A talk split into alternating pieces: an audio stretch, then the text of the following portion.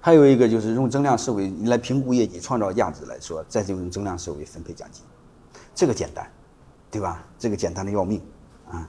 你比如存量市场提成一个点，嗯，增量部分提成两个点，但是你会发现好市场你会发现展望增难，嗯，新的展望增容易，而且提成点又高，啊，所以大家都愿意去好地方，对吧？当然你就按这个逻辑可以继续去做。啊当然，你也可以这么说，存量的利润十个点做奖金，增量的利润五十个点甚至八十个点做奖金，啊，所以这时候你会发现，他想多拿，都去好的地方，啊，而且这时候你会发现，组织利益和个人利益是一致的，而且你很简单，增量市场的利润，新增市场的利润，创造的利润，你即便是百分百给他发奖金，你也不吃亏，为什么？因为今年的增量，明年又是存量，是吧？说白了，这就是他做的再好，增量他只能分一次。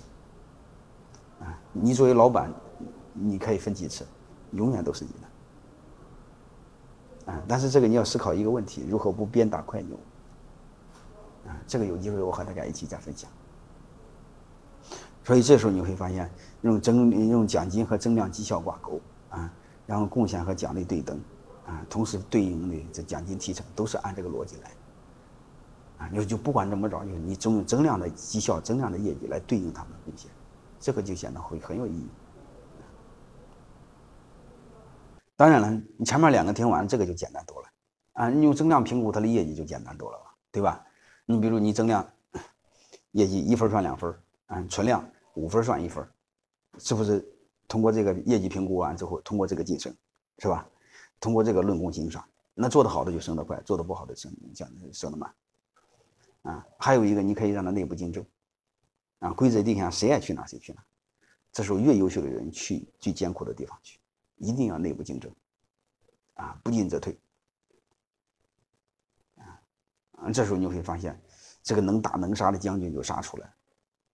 啊，你不能让大家倚老卖老啊，小富即安，那哪行？还有一个呢。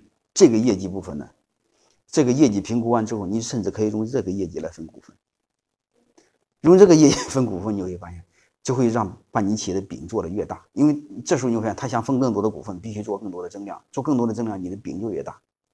那你的饼就越大呢，大家就分的越多。想分的更多，他必须做更大的饼。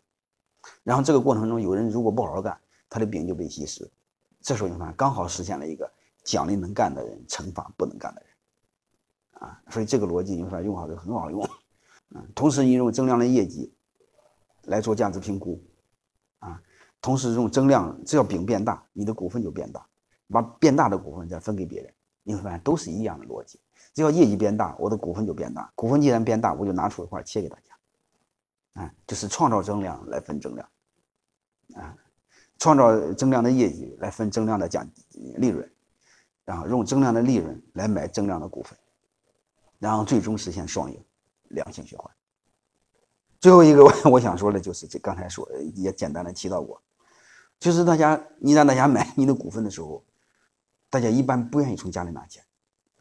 如果他的奖金不够，你看他就买不了，买不了就刚才我说你的风险就没法分担，啊，你一个人累死，别人也不管你，别人也不会理解你，自古屁股决定脑袋，你俩利益不一致的，他认为你在剥削他。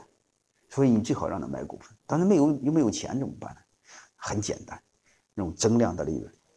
刚才我说了，你增量利润百分百给他都没问题，但你要舍不得，你给他六十，给他八十。增量创造增量之上，就是目标利润之上的部分，你只要给他百分之六十，他就会认为在给自己干。因为人性有一个毛病，他认为他只要拿了大头，他就认为在给自己干。他给自己干积极性高，积极性高增量就大，增量越大，他自己分的钱就越多，分的钱多，他就可以买你的股份。